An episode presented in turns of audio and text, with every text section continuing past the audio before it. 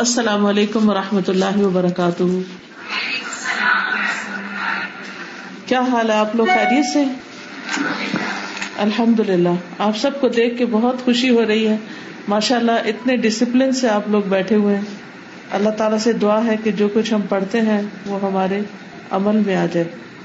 تو اب آپ حسینہ بتائیے کہ کیسے کرنا ہے؟ استاذہ ہم نے الحمد للہ اپنی کلاس جو ہے آج کی دعا سے شروع کی الحمد للہ پھر کیرت کی ہم نے پھر آپ نے جو کلپ دیے تھے اللہ اکبر کی ماشاء اللہ بہت ہی بہترین ہے ہم نے وہ پلے کیے۔ پھر ہمارے ایک ٹیچر فیم القرآن کے انہوں نے دو منٹ کا اس میں الحمد للہ اللہ سبحانہ تعالیٰ کی کبریائی بیان کیے۔ اور بس ابھی ہم آپ کو کنیکٹ کریں الحمد للہ الحمد للہ استاذہ سب آپ کو میری ریکویسٹ ہے کہ میں سب کی طرف سے آپ کو بولنا چاہتی ہوں کہ وہ آپ کو دیکھنا چاہتے ہیں استاذہ، کیونکہ یہاں پر جو ہے نا، کچھ ہمارے ریگولر اسٹوڈینٹ ہیں آج، جو ماشاء اللہ پندرہ پارے تک ہمارے تعلیم القرآن میں ساتھ میں ہے فیم القرآن، پھر کالا رسول اللہ اور ابھی تعلیم القرآن الحمد للہ جی تو جو السلام کے جو اسٹوڈینٹ ہیں، سسٹر نسیم بول رہے الحمد للہ ماشاء اللہ وہ خود اپنی زبانی آپ کو بولیں گے۔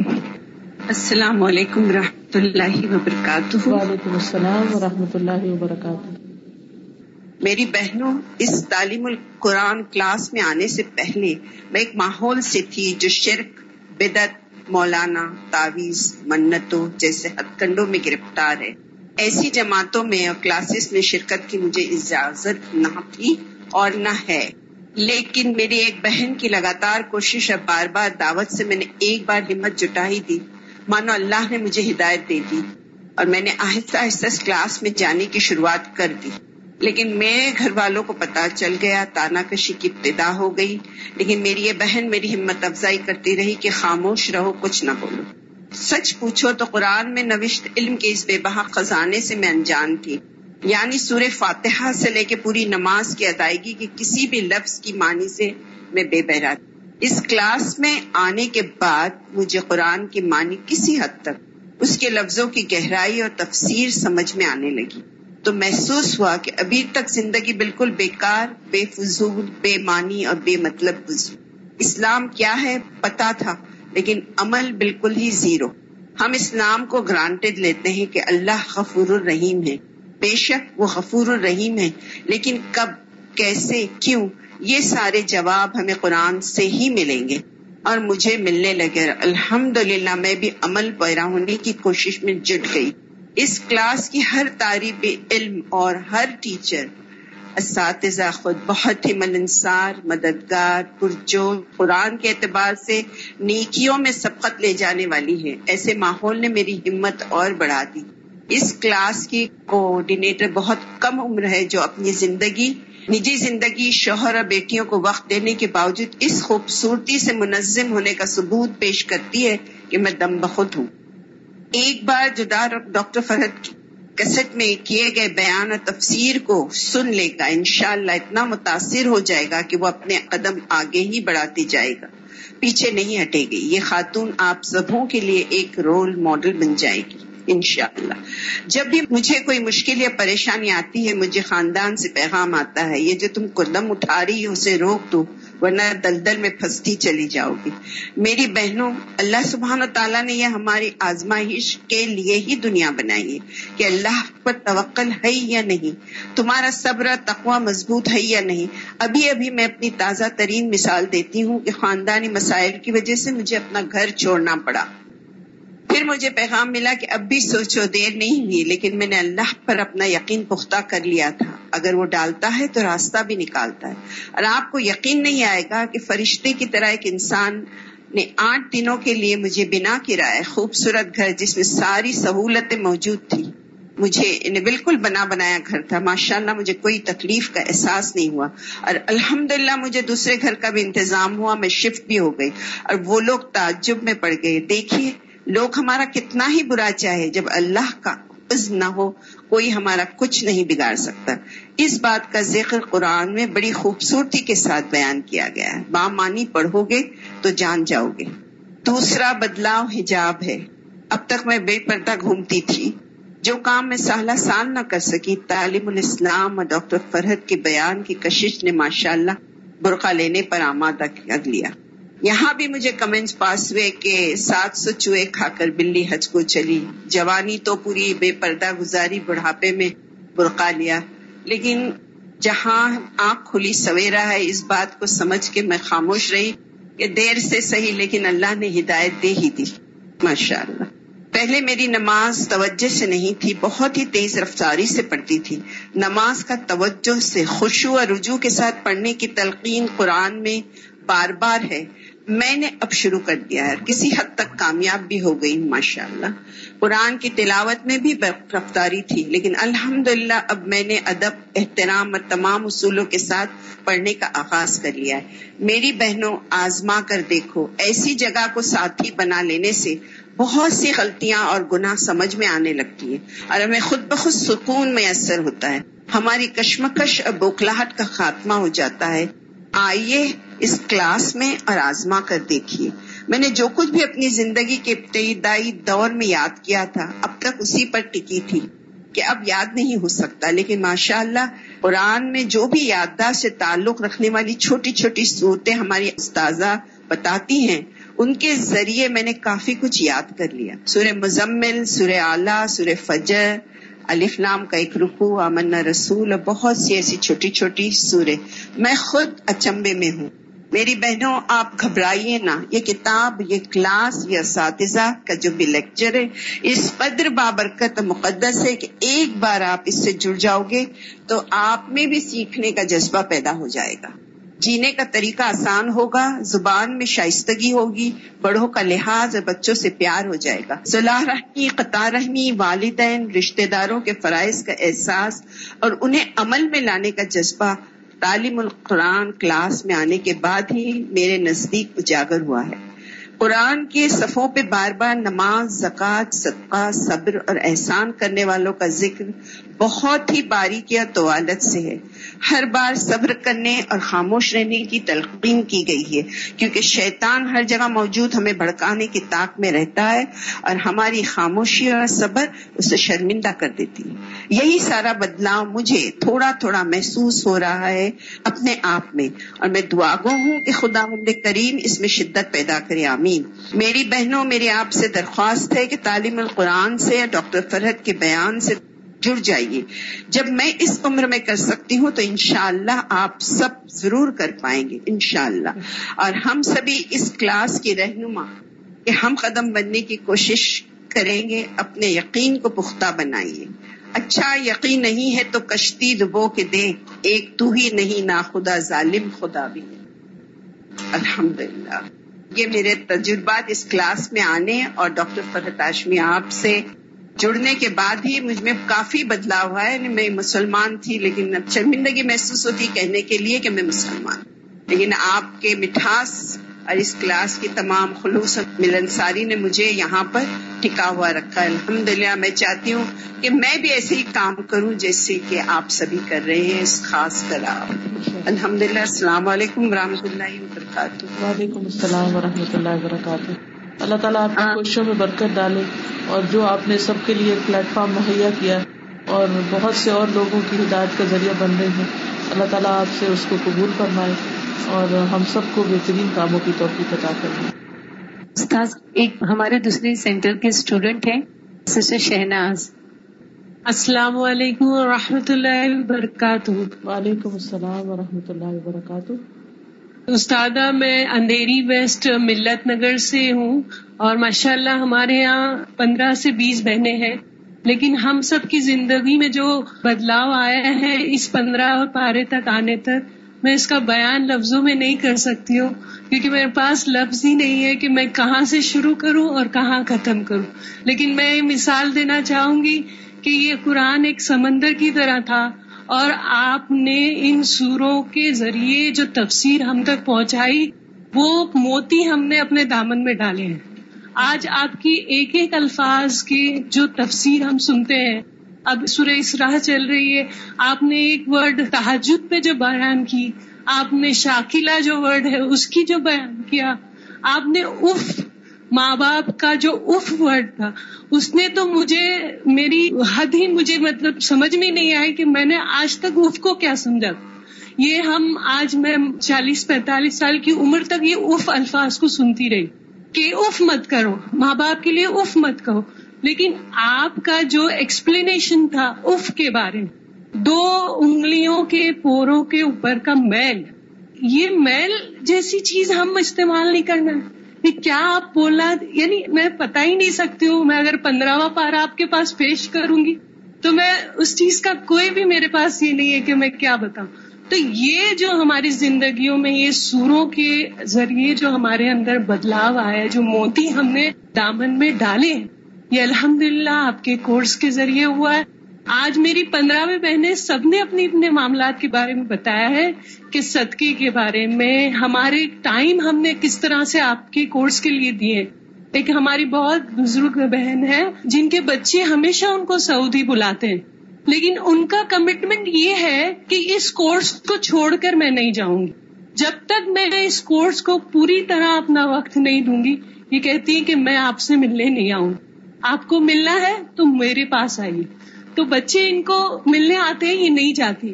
And she is sixty two years old الحمد للہ ان کو دیکھ کے ہم بہت انسپائر ہوتے ہیں۔ تو اس طرح سے ہر ایک کی کہانی ہے۔ صرف ایک اسٹوڈینٹ نہیں، اور یہ جڑتے گئے آہستہ آہستہ۔ اور ماشاء اللہ آج اسلام کے اندر کتنے آؤٹ لیٹس ہیں۔ اور سب ماشاء اللہ آپ کے لیے خیریت کی دعا کرتے ہیں۔ اللہ آپ کو بہت عمر دے۔ السلام علیکم۔ وعلیکم السلام و رحمۃ اللہ وبرکاتہ۔ استاذہ ایک ہماری بینڈر کلاس کی سسٹر ہیں سسٹر نسرین وہ بولنا چاہیں گے۔ السلام علیکم و رحمۃ اللہ وبرکاتہ۔ وعلیکم السلام و رحمۃ اللہ وبرکاتہ۔ پچھلے دنوں میرا آنکھ آپریٹ ہوا تھا تو میں بہت لونلینس فیل کرتی تھی اور اکیلا پن اور ڈپریشن بہت زیادہ تھا۔ تو اس وقت آپ کی جو بیانات تھے آڈیوز میں میری تنہائی کا بہت بہترین آپ میری ساتھی بن گئی اور میرا ڈپریشن میرا غم و دکھ سب جاتا رہا۔ تو میں نے ایک چھوٹی سی نظم لکھی ہے۔ الین میں بھی آپ سے ملاقات ہوئی تھی میری دبئی میں بھی ہوئی تھی۔ تو تھوڑا ایک تاثر چھوٹا سا مقصد آپ کو دینا چاہتی ہوں۔ بسم اللہ الرحمن الرحیم۔ میری تنہائی کی ساتھی میرے غموں کا مداوا ہو تم۔ تم نے قرآن کو جب سے سکھلایا ہے ہر غم و دکھ کو میں نے بھلایا ہے۔ اپنا مقصد حیات اب سمجھ میں آیا ہے۔ حبل اللہ کو جب سے تم نے گلے لگایا ہے۔ ہندوستان ہو یا پاکستان امریکہ ہو یا انگلستان، ہر جگہ علم کی شمع تم نے جلایا ہے۔ تم سے عمارات میں ملاقات ہوئی تھی میری، جس طرح تم نے گلے سے لگایا ہے، آج بھی وہ لمس میں نے پایا ہے۔ میری فرمائش پہ یا مریم ور مار راکین کا درس جب تم نے سنایا ہے، الین کی ساری خواتین کو مسجد میں میں نے پایا ہے۔ ورنہ گھر کے اندر سب نماز پڑھتی تھیں تراوی کو بھی وہ نظر انداز کرتی تھیں۔ پھر سے ایک بار ملاقات کی خواہش ہے میری۔ کاش کے ایک بار ممبئی تم آ جاؤ۔ کاش کے ایک بار ممبئی تم آ جاؤ۔ تمہاری بیٹیاں قرآن کی تجویز جو سکھلاتی ہیں ورڈ ٹو ورڈ اور حفظ بھی وہ آن لائن کرواتی ہیں۔ اللہ اپنے حفظ و امان میں تمہیں اسما مریم اتمیہ کو رکھے اور ہشام الحادی کو دین کی مزید حکمت عطا کر دے۔ آمین۔ استاذہ یہ جو ہے سسٹر ان کی تھوڑا آئی سائٹ کا پرابلم ہے۔ الحمد للہ یہ ہمارے پینڈرا کلاس کی اللہ کے خوبصورت نام کے اسٹوڈینٹ ہیں۔ الحمد للہ اللہ تعالیٰ ان کو صحت عطا فرمائے۔ آمین۔ نحمده ونسلي على رسوله الكريم اما بعد فاعوذ بالله من الشيطان الرجيم بسم الله الرحمن الرحيم رب اشرح لي صدري ويسر لي امري واحلل عقدة من لساني يفقهوا قولي آج میں انشاءاللہ آپ لوگوں کے ساتھ خوشگوار زندگی کے کچھ اصول اس موضوع پر بات کروں گی. میری یہ گفتگو جو ہے یہ شیخ عبد الرحمان سعدی کی کتاب الوسائل المفیدہ للحیات السعیدہ پر بیسڈ ہے. ویز ٹو ہیپی لائف ہم میں سے ہر شخص یہ چاہتا ہے کہ اسے خوشگوار زندگی نصیب ہو۔ ہر شخص کا یہی دل چاہتا ہے کہ وہ اچھی زندگی بسر کرے۔ مرد ہو یا عورت ہو، جوان ہو یا بوڑھا ہو، بچہ ہو، کسی ملک کا، کسی نسل، کسی رنگ کا ہو۔ لیکن ہر شخص کی تمنا یہی ہے کہ اس کی زندگی اچھی۔ اور اچھی زندگی حاصل کرنے کے لیے اور اچھی زندگی گزارنے کے لیے ہم دیکھتے ہیں کہ ہر دین مذہب کے لوگ جو ہے وہ کوششیں کرتے ہیں۔ اس پر طرح طرح کی کتابیں بھی لکھی گئی ہیں۔ لیکن اس کے باوجود لوگ ہیپی نظر نہیں آتے۔ تو آئیے ہم دیکھتے ہیں کہ ہمارا دین اس بارے میں کیا کہتا ہے۔ قرآن مجید میں ہمارے لیے اس کے بارے میں کیا رہنمائی، کیا تعلیم دی گئی ہے۔ ہم سب یہ جانتے ہیں کہ یہ زندگی ایک امتحان ہے اور اس میں انسان کو طرح طرح کے مسائل کا سامنا کرنا پڑتا ہے۔ ان مسائل کے حل کے لیے انسان مختلف طریقے اختیار کرتا ہے، لیکن بسا اوقات وہ طریقے فائدہ نہیں دیتے۔ کیا خوشگوار زندگی کا مقصد یہ ہے کہ انسان کی زندگی سے سارے غم نکل جائیں، سارے امتحان نکل جائیں؟ اسے کوئی مشکل پیش نہ آئے۔ وہ جیسا رہنا چاہتا ہے ویسا رہے، تو وہ زندگی اس کے لیے خوشگوار زندگی ہے۔ تو حقیقت میں خوشگوار زندگی ہے کیا؟ اچھی زندگی ہے کیا؟ پہلی بات تو یہ کہ یہ جو ہم سوچتے ہیں کہ ہماری زندگی میں کوئی غم ہی نہ رہے، کوئی مشکل ہی نہ رہے، کوئی امتحان ہی نہ رہے، تو یہ پاسبل نہیں، یہ ممکن نہیں۔ کیوں؟ اس لیے کہ اللہ سبحان تعالیٰ نے قرآن مجید میں ہمیں بتا دیا ہے کہ ولا نبل ونکم بشئی من الخوف والجوع ونقص من الاموال والانفس والثمرات۔ کہ ہم ضرور تمہیں آزمائیں گے، تمہارا امتحان لیں گے، تمہاری آزمائش کریں گے۔ اور اس لیے بھی کہ اللہ خلق الموت والحیات لیبلوکم ایکم احسن عملا۔ کہ اس نے زندگی اور موت بنائی اس لیے تاکہ وہ تمہارا امتحان لے کر دیکھے، تمہیں آزما کر دیکھے کہ تم میں اچھے کام کرتا کون ہے۔ تو امتحان تو ہوگا، آزمائش تو آئے گی۔ تو پھر اللہ تعالیٰ بھی بتا رہے ہیں کہ ضرور آزمائش کروں گا اور اللہ تعالیٰ نے ایک دوسری جگہ پر یہ بھی ہمیں بتا دیا کہ زندگی کا مقصد ہی انسان کو مختلف امتحانوں سے گزارنا ہے۔ اور دوسری طرف ہم دیکھتے ہیں کہ اللہ تعالیٰ یہ بھی ہمیں بتاتے ہیں کہ من امل صالح من ذکر نو انسا وہ مومن فلنحيينه حياة طيبة ولنجزينهم أجرهم بأحسن ما كانوا يعملون کہ جو کوئی نیک عمل کرے گا، خواہ مرد ہو یا عورت ہو، بس وہ مومن ہو، تو ہم اسے ضرور اچھی زندگی بسر کروائیں گے۔ تو اس کا مطلب یہ ہے کہ اچھی زندگی بھی ہے۔ تو ایک طرف امتحان ہے اور ایک طرف اچھی زندگی کی بشارت دی جا رہی ہے اور بہترین اجر اور بہترین سلے اور بہترین انعام کی بشارت دی جا رہی ہے۔ تو یہ دو چیزیں اکٹھی کیسے ہو سکتی؟ ان کو کیسے اکٹھا کیا جائے؟ تو بات یہ ہے کہ اچھی زندگی کا یہ مطلب نہیں کہ امتحان ختم ہوں گے۔ امتحان تو ہوں گے۔ اللہ تعالیٰ نے جیسے فرمایا ولا نبلو کم بشئی من الخوف۔ خوف ہوگا ولجو بھوک ہوگی وہ نقص من المبال مال کم ہوگے ول انفس جانے کم ہوگی و ثمرات پھلوں کی رسک کی کمی ہوگی، تو یہ سب کچھ تو ہوگا۔ لیکن ان سب چیزوں کی کمی کے باوجود خوش رہنا آنا چاہیے۔ یہ ہے اصل ایمان، یہ ہے اصل خوشگوار زندگی۔ اور یہ نصیب نہیں ہوتی مگر اس کو جس کے اندر ایمان ہو۔ جس کے اندر نیک کاموں کی طلب ہو، کوشش اور ہمت ہو اور وہ نیک کام کرتا رہے، تو یہ چیزیں انسان کو سکون عطا کرتی یعنی اگر کسی شخص کے اندر ایمان ہے تکوا ہے، اللہ کا ڈر ہے، تو پھر کیا ہوگا؟ اس کی زندگی طوفانوں میں بھی، اندھیروں میں بھی، مشکلات میں بھی، بیماری میں بھی، ہر پریشانی میں اس کی زندگی پرسکون ہوگی۔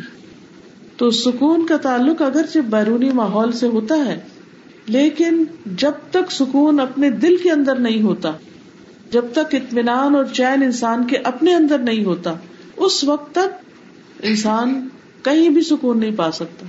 اگر سکون صرف باہر ہوتا، تو آپ دیکھیے کہ جو لوگ بڑے بڑے محلات میں رہتے ہیں، دنیا کی ہر نعمت انہیں میسر ہے، پھر تو وہ سب سے زیادہ پرسکون ہوتے جن کو دنیا میں سب سے زیادہ نیم اور فیم ملا، بڑے بڑے سیلیبریٹیز بڑے بڑے فلم اسٹارس اور بڑے بڑے مختلف فیلڈ سے تعلق رکھنے والے لوگ، جن کی قابلیت اور جن کی شہرت کا لوہا دنیا مانتی۔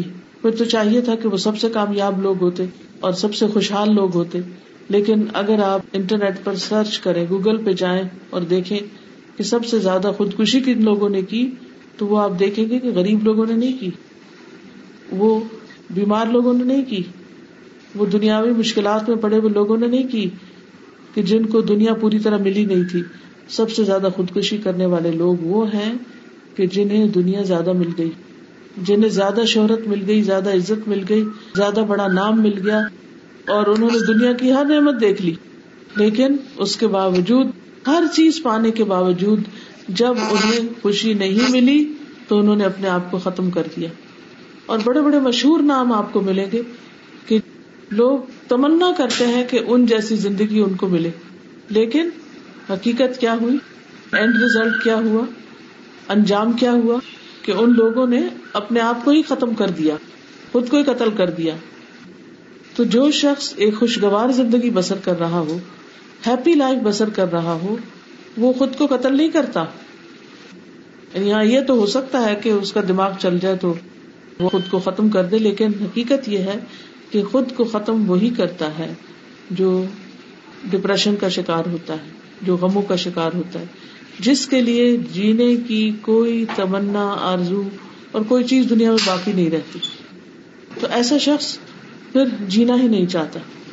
تو اس صورت میں انسان کو یہ سوچنا چاہیے کہ پھر اگر اللہ تعالیٰ نے وعدہ کیا ہے کہ میں ضرور اچھی زندگی بسر کراؤں گا تو آخر وہ کیا چیز ہے جو اچھی زندگی کا باعث بنتی ہے؟ تو وہ دو چیزیں ہیں جو بنیاد میں ہے اور وہ ہے ایمان اور عمل سالے ایمان اور عمل سالے تو بات یہ ہے کہ اگر ہم واقعی خوشگوار زندگی چاہتے ہیں، تو اس کے لیے ہمیں اپنے ایمان کی تجدید کرنی ہوگی۔ اپنے ایمان کو بہترین بنانا ہوگا۔ اور پھر اس کے ساتھ ساتھ اچھے عمل کرنے ہوں گے۔ حقیقت یہ ہے کہ عمل سالے جو ہیں، اچھے امال جو ہیں، وہ ایمان کا حصہ ہے دے آر پارٹ آف ایمان۔ اور اس کے ساتھ ساتھ تاکید کے لیے ایمان اور عمل سالے دونوں قرآن مجید میں بارہا ایک جگہ پر بھی مینشن کیے گئے ہیں۔ تو اس لیے بہت ضروری ہے کہ ہم اپنے اپنے ایمان اور عمل سالے کا جائزہ لیں۔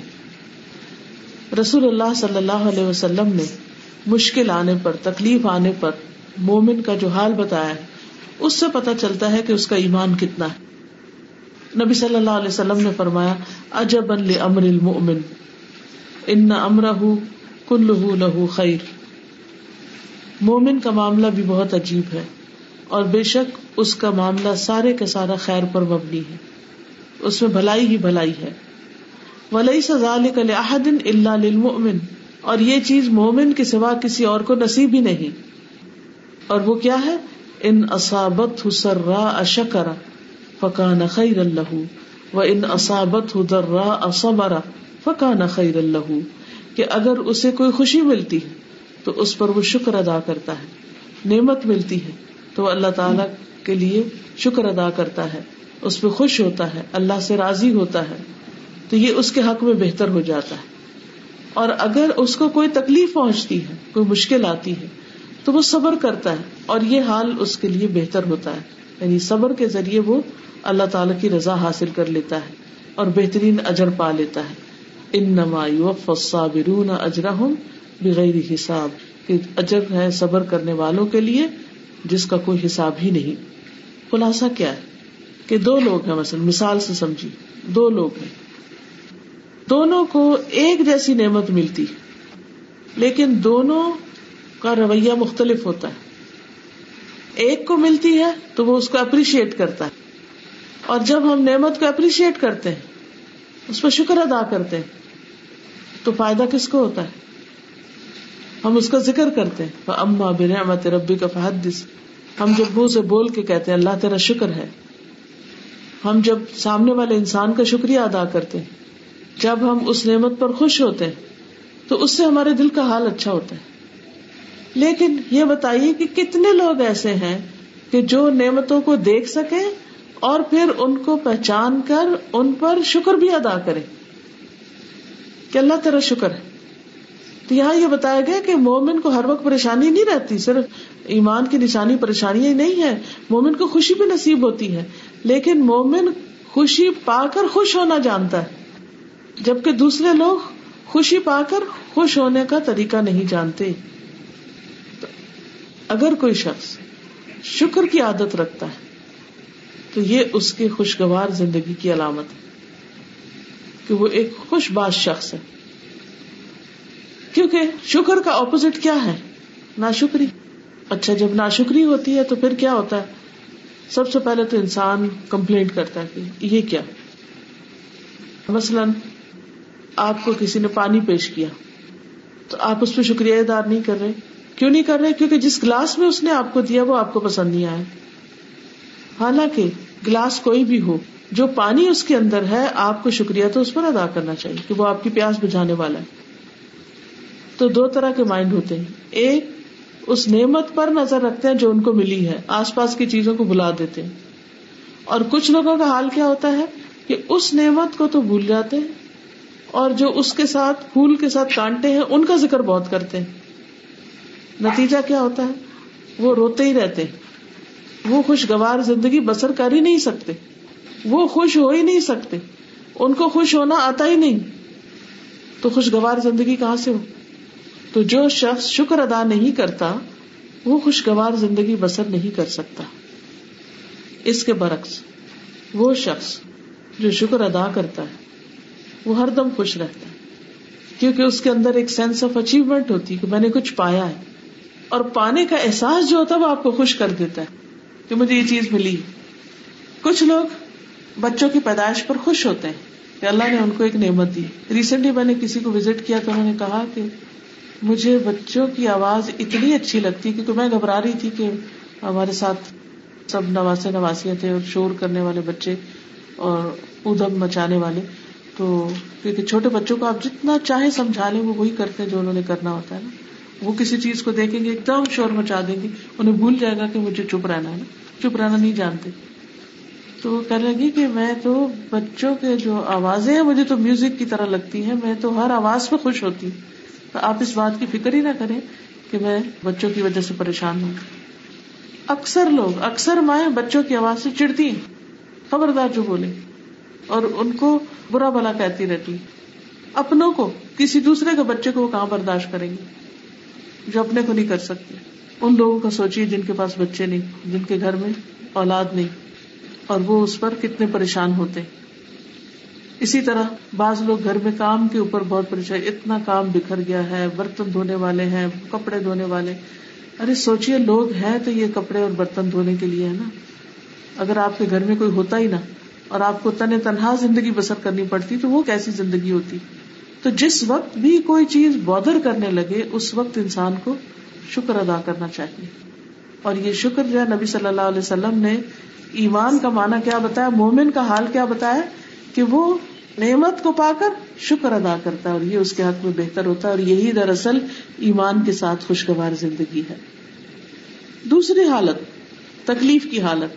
بیماری ہے، کوئی فوتگی ہو گئی ہے، بچے پریشان کر رہے ہیں، کوئی اور بھی ایسی تکلیف ہے۔ ان اصابت صبر تو وہ اس پر صبر کر لیتا ہے۔ اللہ سے ناراض نہیں ہوتا۔ اور اس وقت وہ اللہ کے بارے میں اچھا گمان رکھتا ہے کہ میرے رب نے مجھے چن لیا یہ نیکی کمانے کے لیے۔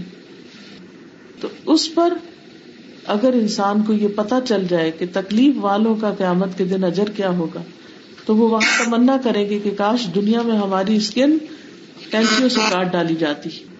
اور ہم بھی آج یہی اجر پاتے جو ان لوگوں کو ملا۔ لیکن جس شخص کے پاس ایمان نہیں ہوتا، اس پر تکلیف بہت بڑی آفت بن کے گزرتی۔ اور اس کا ایمان بھی چلا جاتا ہے اور اس کے نیک عمل بھی چلے جاتے ہیں اور اس کی زندگی مزربل ہو کر رہ جاتی۔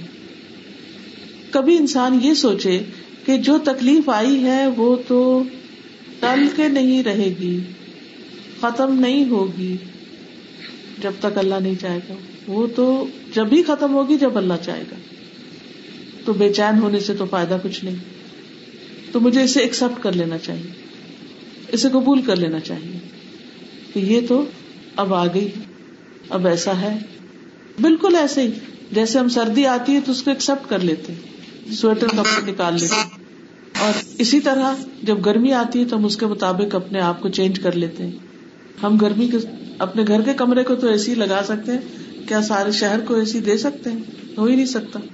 لیکن پھر کیا ہوتا ہے؟ ٹھنڈے پانی سے نہا رہے ہیں اور کپڑے ایسے پہن رہے ہیں، گھر کے انتظام ایسے کر رہے ہیں، چھاؤں کا انتظام کر رہے ہیں۔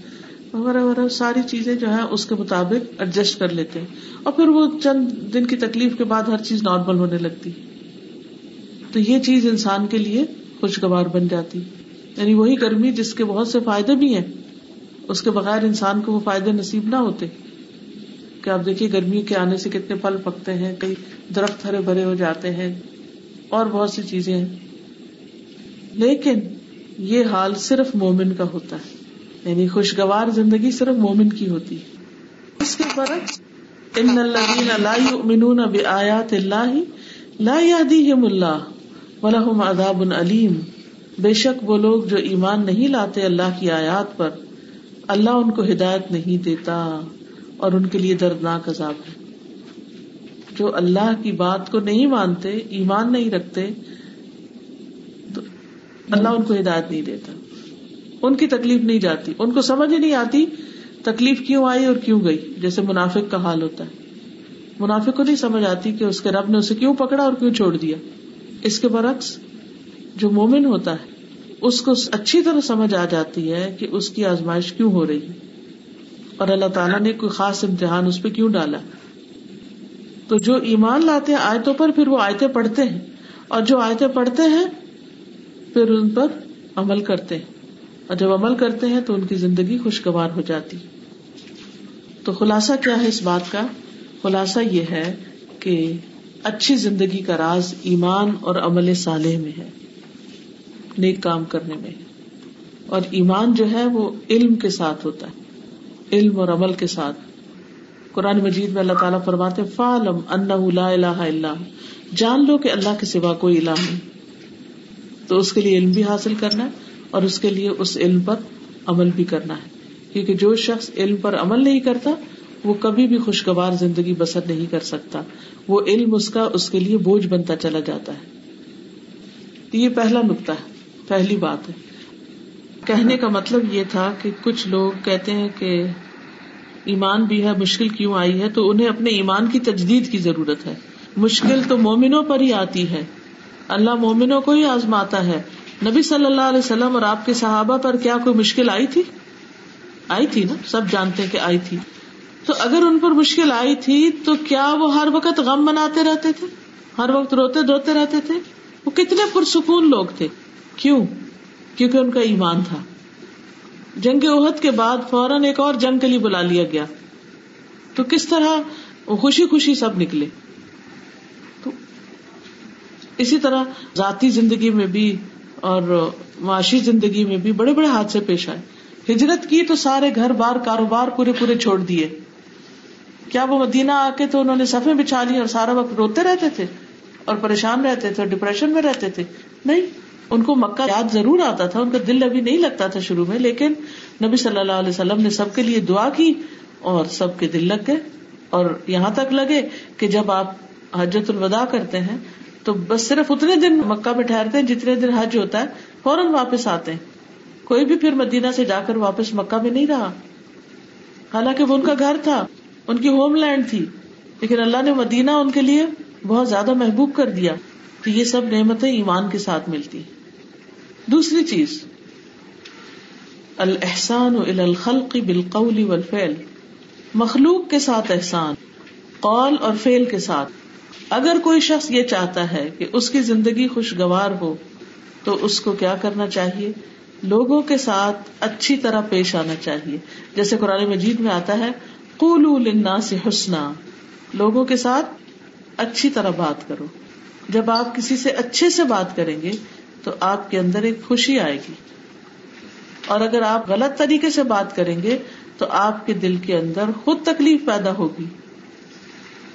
آپ کے دل کے اندر ایک ملال آئے گا، ایک گلٹ سی آئے گی۔ بعض اوقات ہم غصے میں آ کے دوسرے کو برا بلا کہہ دیتے ہیں، لیکن اس کے بعد حال کیا ہوتا ہے؟ چلیے، یہ دو جملے تو سب کو آتے ہیں۔ I love you I hate you اب سب جتنے لوگ بیٹھے ہیں سب دائیں اور بائیں مڑ کے پہلے سب کہیں آئی لو یو اور پھر دیکھے چہروں کا حال کیا ہے۔ جب یہ ختم ہو جائے تو دوبارہ کہیں آئی ہیٹ یو تو پھر چہروں کا حال دیکھیں کیا ہے۔ کہیے۔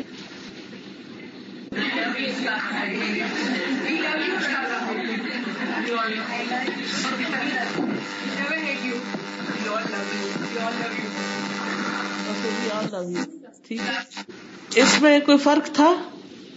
فرق تھا نا کہ نہیں تھا؟ جی جی۔ حالانکہ سب کو پتا ہے کہ آپ صرف ایک وقتی طور پہ بات کر رہے ہیں۔ ایون اگر مثال کے طور پر بھی یہ لفظ بولے جائیں تو اس کا بہت نیگیٹو امپیکٹ ہوتا ہے۔ وہ یو ٹیوب پر ایک کلپ ہے آپ لوگ بھی گوگل کر کے دیکھ لیجیے سرچ کر کے۔ اس میں کسی نے چاول بھگوئے تین کپس کے اندر اور ایک کو نیوٹرل چھوڑ دیا اور ایک کے اوپر لکھا ہے لو اور ایک کے اوپر ہیٹ تو جو ہیٹ والا تھا وہ کالا کالا ہو گیا اور خراب ہو گیا، اس کا رنگ بدل گیا۔ اور جو لو والا تھا وہ بالکل ویسے کا ویسا ہی تھا۔ اور نیوٹرل کا کیا تھا؟ وہ بس ایسا ہی تھا شاید یعنی یا دو کپ تھے، مجھے اب یاد نہیں، اس پوری کہانی آپ لوگ خود اس ویڈیو کو دیکھیے تو آپ حیران ہوں گے کہ کس طرح محبت جو ہے وہ گھروں کے اندر ایک خوشحالی پیدا کر دیتی ہے اور کس طرح سب لوگ آپس میں بھی خوش رہتے ہیں، صحت بھی اچھی رہتی ہے اور بڑے بڑے مسائل جو ہے ان کو برداشت کرنا آسان ہو جاتا ہے۔ اور جب ایک دوسرے کے ساتھ موافقت نہیں ہوتی، محبت نہیں ہوتی یا ایک دوسرے سے اچھی طرح انسان بات نہیں کرتا، تو زندگی خوشگوار ہو نہیں سکتی۔ اس کے لیے دوسرے کا انتظار مت کیجیے آپ دوسرے کو کہیے آئی لو یو آپ کہیے، چاہے وہ آپ کو نہ کہے۔ اپنے بچوں کو بتائیے، کیونکہ ہم بچوں کیوں نہیں بتاتے؟ روگ ختم ہو جائے گا ہمارا۔ اب نتیجہ کیا ہوتا ہے؟ ساری زندگی بچے ترستے وہ سمجھتے ہمارے ماں باپ ہم سے کوئی محبت نہیں کرتے۔ آپ تو ہم سے پیار ہی نہیں کرتے۔ یہ شکایت ہونی نہیں چاہیے بچوں کو۔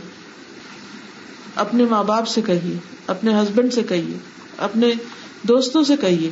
تو آپ دیکھیے کہ یہ چھوٹا سا یہ کہنا کہ I love you for the sake of اللہ آپ کا مقام کتنا اس دوسرے شخص کے دل میں بڑھا دے گا۔ اور ویسے بھی عام روزمرہ زندگی میں بھی کسی کو کوئی کام کہنا ہو، کچھ بتانا ہو، کچھ لینا ہو، کچھ دینا ہو، تو نرمی سے بات کیجیے۔ نرمی سے بات جو ہے، وہ بہت سے مسائل کو حل کر دیتی ہے۔ دوسرا، ایکشن میں بھی احسان۔ احسان کا مطلب ہوتا ہے اچھا سلوک کرنا۔ یعنی کسی کے ساتھ کوئی معاملہ کرنا تو اچھے سے۔ مثلاً، آپ کسی کو پانی پیش کر رہے ہیں۔ ایک یہ کہ درد سے آپ گلاس رکھیں اور ایک یہ کہ آپ ایک سلیقے سے رکھیں۔ آپ نہانے کے لیے واش روم میں گئے ہیں اور کپڑے اتار کر آپ ڈھنگ سے ٹانگ دیتے ہیں یا آپ ان کو گول مول کر کے فرش پر پھینک دیتے ہیں۔ ان دونوں ایکشن کا ایک ہی نتیجہ ہے۔ ایک نتیجہ نہیں ہے۔ آپ کے بعد جو بھی واش روم استعمال کرے گا، اس کے اوپر کیا گزرے گی؟ لیکن اگر آپ وزو کر کے بھی نکلتے ہیں اور واش روم کو تھوڑا ٹھیک کر کے نکلتے ہیں یا نہا کر بھی نکلتے ہیں اور اپنی چیزیں یا اپنے کمرے سے نکل رہے ہیں، تو چھوٹی چھوٹی چیزیں جو ہے آپ کے آس پاس والوں پر، آپ کے گھر والوں پر، آپ کے ساتھی پر ایک مثبت اثر ڈالتے یعنی چھوٹی سے چھوٹی چیز سے لے کر بڑی سے بڑی چیز۔ حدیث میں آتا ہے، ان اللہ قطب الحسان اللہ کل شعی اللہ نے ہر چیز پر احسان لکھ دیا ہر چیز پر۔ اور اس میں نبی صلی اللہ علیہ وسلم نے جو مثال دی وہ یہ کہ جب تم قتل کرو تو احسن طریقے سے کرو اور جب ذبح کرو تو عمدہ طریقے سے ذبح کرو، احسان کے ساتھ۔ احسن القتل، احسن الزب اب آپ کہیں گے کہ دو مثالیں دی، دو چیزوں کی قتل اور ذبح کی اور ان دونوں میں احسان، تو جو دین ہمارا قتل اور ذبح میں احسان کرنے کو کہتا ہے، اس کا مطلب نہیں بے وجہ کسی کو قتل کرو، وہ تو ایک مسلمان کا قتل جو ساری انسانیت کے زوال سے بدترین ہے اور ہمیشہ کے لیے جہنم ہے جو کوئی ایسا کرے، اس کا مطلب یہ ہے کہ اگر حق کے ساتھ کہیں کوئی ایسے کام کی نوبت آتی ہے، تو اس صورت میں بھی اچھا طریقہ اختیار کرو۔ دوسرے لفظوں میں، مشکل سے مشکل کام، تکلیف دہ سے تکلیف دہ کام، ہر کام کو اچھے وے میں کرو۔ بھونڈے طریقوں سے کام نہیں کرو۔ بندوں کے ساتھ بھی احسان کرو، والدین کے ساتھ رشتے داروں کے ساتھ، مسافروں کے ساتھ، ہمسایوں کے ساتھ، ہر ایک کے ساتھ احسان۔ اور یہ حکم میرا نہیں ہے، یہ اللہ سبحان تعالیٰ کا ہے۔ جو یہ کرے گا، وہ لازمن خوشگوار زندگی بسر کرے گا۔ یہ اللہ کا وعدہ ہے۔ ہم اس بات کے انتظار میں رہتے ہیں کہ دوسرا اچھا ہو جائے۔ ہم اس بات کے انتظار میں رہتے ہیں کہ دوسرے لوگ ہم سے اچھے ہو جائیں۔ حالانکہ ضرورت کس چیز کی ہے؟ ہم اچھے ہو جائیں۔ ہم اچھے ہوں گے تو سبھی اچھے ہو جائیں گے۔ تو پہلا اصول کیا تھا؟ ایمان اور عمل سال دوسرا اصول، بات میں احسان، عمل میں احسان۔ تیسرا اصول، الاشتغال بعمل من العمال او بعلم من العلوم۔ To be occupied with doing something اور لرننگ یعنی انسان اپنے آپ کو آکوپائڈ رکھے. Always keep yourself busy کبھی کوئی کام کرے، کبھی کچھ سیکھے. یعنی کچھ نہ کچھ ضرور کرے. جب آپ کچھ کریں گے تو ان شاء اللہ آپ مصروف رہیں گے، آپ خوش رہیں گے. سب سے زیادہ بور، پریشان، غمگین فرسٹریٹڈ وہ لوگ ہوتے ہیں جن کے پاس کرنے کا کچھ کام نہیں ہوتا. اور وہ خود بھی پریشان ہوتے ہیں اور دوسروں کو بھی پریشان کرتے ہیں. میرے والد ہمیشہ کہتے تھے کہ جنوں کو قابو کرو۔ مطلب ان کا یہ تھا کہ جو بچوں کو کسی کام لگاؤ، ورنہ بچے چرارتے کریں گے، بدتمیزی کریں گے، کچھ نہ کچھ غلط کریں گے۔ تو اسی لیے آج کے جدید دور میں بچوں کی تربیت کے لیے بہت اہم اصول کیا ہے، ان کو ایکٹیویٹیز میں مصروف رکھو۔ اور ایجوکیشن بھی کیسی ہو، صرف کتابیں پڑھنے اور رٹنے کی نہیں activity based hands on activities ایسا مصروف رکھو کہ کچھ سیکھتے بھی چلے جائیں اور اس کے علاوہ کوئی غلط کام نہ کرے، پریشان نہ کرے۔ کیونکہ بچوں میں بھی بہت انرجی ہوتی ہے۔ اور جب ان کے پاس کرنے کا کام نہیں ہوتا تو پھر پریشانی کا باعث بنتے یوتھ میں بھی بہت انرجی ہوتی ہے۔ لیکن ہمارے یگسٹر کے پاس جب کوئی کام نہیں ہوتا تو پھر وہ کیا کرتے ہیں؟ سارا دن سوتے یا وہ لیپ ٹاپ کے ساتھ گلوڈ رہتے ہیں۔ یا پھر وہ ایسے کاموں میں مصروف ہو جاتے ہیں کہ جو فائدے کے نہیں ہوتے۔ یا ماں باپ پہ چلاتے ہیں بہن بھائیوں کے ساتھ۔ لیکن جو بچے اپنی پڑھائی میں، اپنے کاموں میں، کسی بزنس میں، کام کاروبار میں مصروف ہوتے، ان کا مزاج نسبتاً فرق ہوتا ہے بےکار لوگوں سے۔ تو الشتغال بے عمل من العمال او بے علم من العلوم۔ یا کچھ سیکھو، یا کچھ سکھاؤ۔ یا کچھ کرو، یا کچھ کسی کو کرواؤ، کسی کی مدد کرو۔ اسی لیے وہ حدیث میں آتا ہے خیر من تعلم القرآن و علمہ تم میں بہترین ہے وہ لوگ جو کیا کرے قرآن سیکھے یا سکھائے یعنی یا خود پڑھتے رہو یا پڑھاتے رہو۔ مثلاً اگر اس کا ناظرہ ٹھیک نہیں تجویز ٹھیک نہیں، تو سیکھنا شروع کر دو۔ اگر ناظرہ تجویز بہت اچھا ہے، تو حفظ کرنا شروع کر دو۔ اگر حفظ کیا ہوا ہے، تو اس کو پکا کرنا شروع کر دو۔ اس کی دہرائی کرتے رہو۔ اگر سمجھ کے نہیں پڑھا تو سمجھ کے پڑھنے کی کوشش کرو۔ اگر ایک دفعہ پڑھ لیا تو دوبارہ اس کو پڑھو، کیونکہ بہت سی چیزیں پڑھ کے بھول جاتی۔ اور یہ مارک کرو کہ کن کن چیزوں پر ابھی تک عمل نہیں کیا۔ اور اگر یہ چیزیں آ جائیں تو پھر انسان دوسروں کو بھی سکھانا شروع کرے۔ تو یا علم یا کام، ٹھیک ہے؟ کچھ نہ کچھ کرتے رہو۔ آپ دیکھیں گے کہ ایسے لوگ بہت کم پریشان ہوتے ہیں، بہت کم بد اخلاقی پھر کرتے ہیں۔ کیونکہ وہ اپنے کام میں اتنے مصروف ہیں کہ انہیں وقت ہی نہیں ہے کہ وہ منفی باتیں سوچے کیپ یور سیلف بزی